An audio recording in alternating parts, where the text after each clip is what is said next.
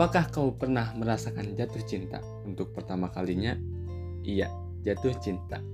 Jatuh cinta seperti kamu memakan makanan yang kamu belum coba sama sekali.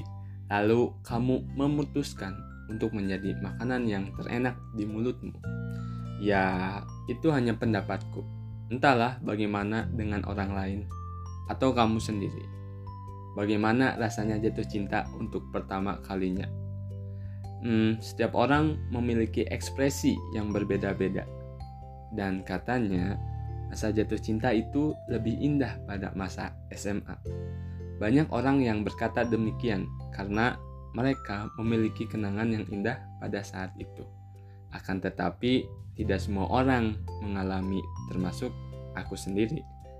Tapi, bukan berarti aku tidak memiliki masa indah itu ada beberapa yang ku ingat di otakku.